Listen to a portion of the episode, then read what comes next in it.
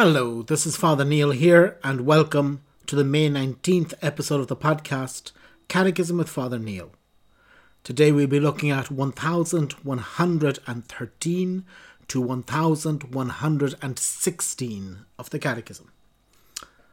Article 2 The Paschal Mystery in the Church's Sacraments. 1113 The whole liturgical life of the Church revolves around the Eucharistic sacrifice and the sacraments. There are seven sacraments in the Church baptism, confirmation or chrismation, Eucharist, penance, anointing of the sick, holy orders, and matrimony. This article will discuss what is common to the Church's seven sacraments from a doctrinal point of view. What is common to them in terms of their celebration will be presented in the second chapter and what is distinctive about each will be the topic of section 2. 1. The Sacraments of Christ. 11.14.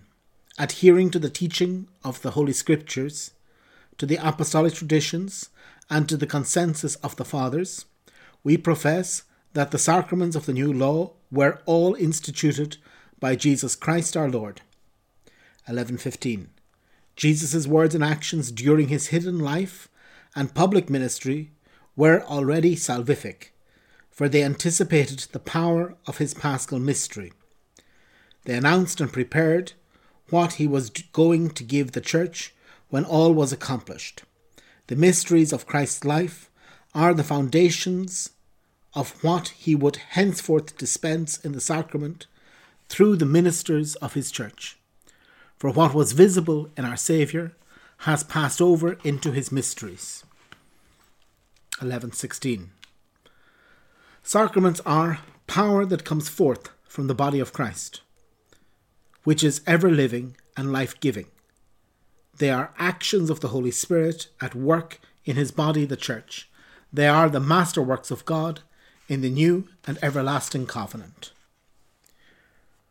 Okay, very well. So we have this uh, introductory section today, and um, it starts off by explaining that we're going to look at what is common to the sacraments on a dogmatic level, on the level of teaching. Uh, first of all, that's what we're doing in this section, and then we'll move on to what is common to them in terms of their celebration, and then finally, in the a different part uh, of the section of the Catechism, they'll look at each sacrament individually but really, um, I think I said before this this this first section that seeing what they have done, uh, what is common to all the sacraments, is uh, again, in my opinion, the the best part of the Catechism.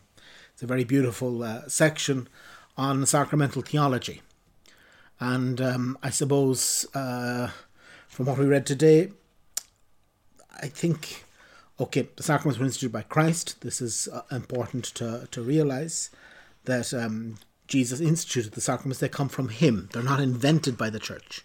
It's not that the church invented, I don't know, ba- uh, baptism or uh, confession or something after Jesus. Yes, it took the church a while to understand what she had. It took the church a while to understand what Christ had given her.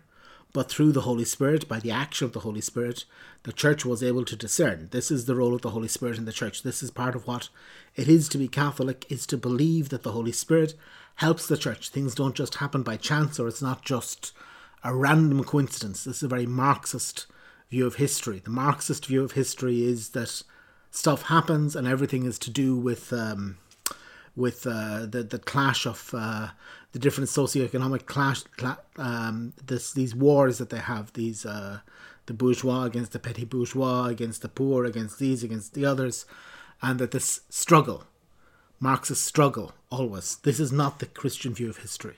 The Christian view of history is that the Holy Spirit is in the church. The Holy Spirit leads the church.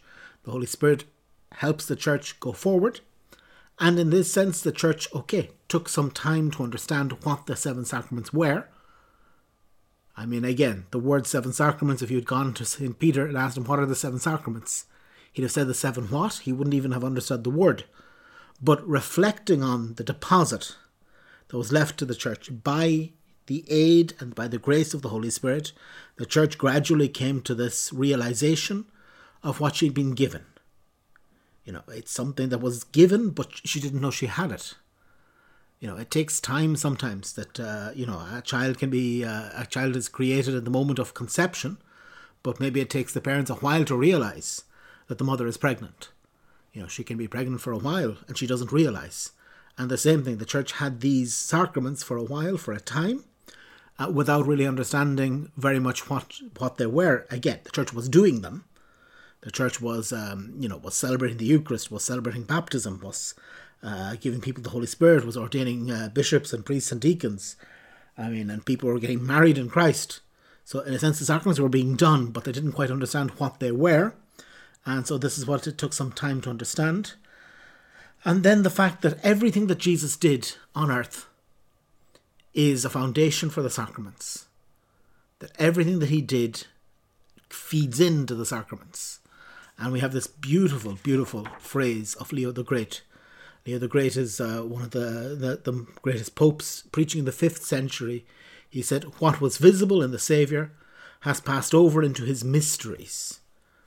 That this is uh, one of the, the most famous definitions of liturgy. What was visible in the Saviour has passed over into his mysteries, might also be translated as his, his liturgy.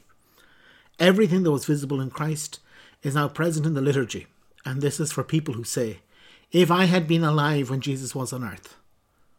Well, you are alive when Jesus is on earth, and Jesus is to be found in the church's liturgy. And this is something we need to appreciate. And we say, Oh, I have difficulty. It would have been much easier if Jesus had been there and I'd been there at the Sermon on the Mount. I mean, many people went to the Sermon on the Mount, and I'm sure they understood nothing. Many people, Jesus has to get angry with the people, that they see the, the multiplication of the loaves, and all they're uh, impressed with is that they got a nice lunch. They're not worried about the spiritual content at all. They don't even notice the spiritual content.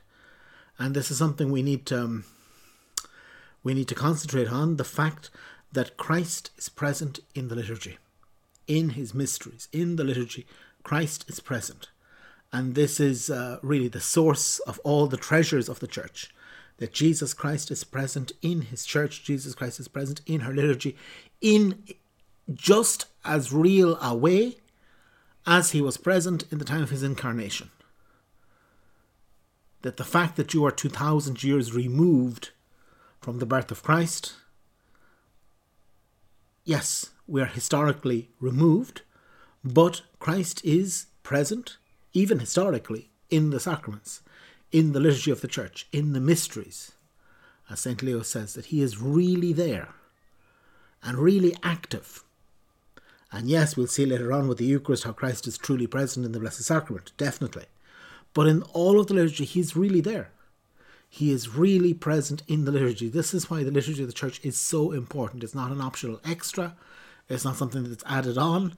It's not something that maybe some people can have and other people don't, or that some Protestant groups don't have any liturgy whatsoever, basically, and sure, look, God bless them, it's all the same. No, it's not all the same.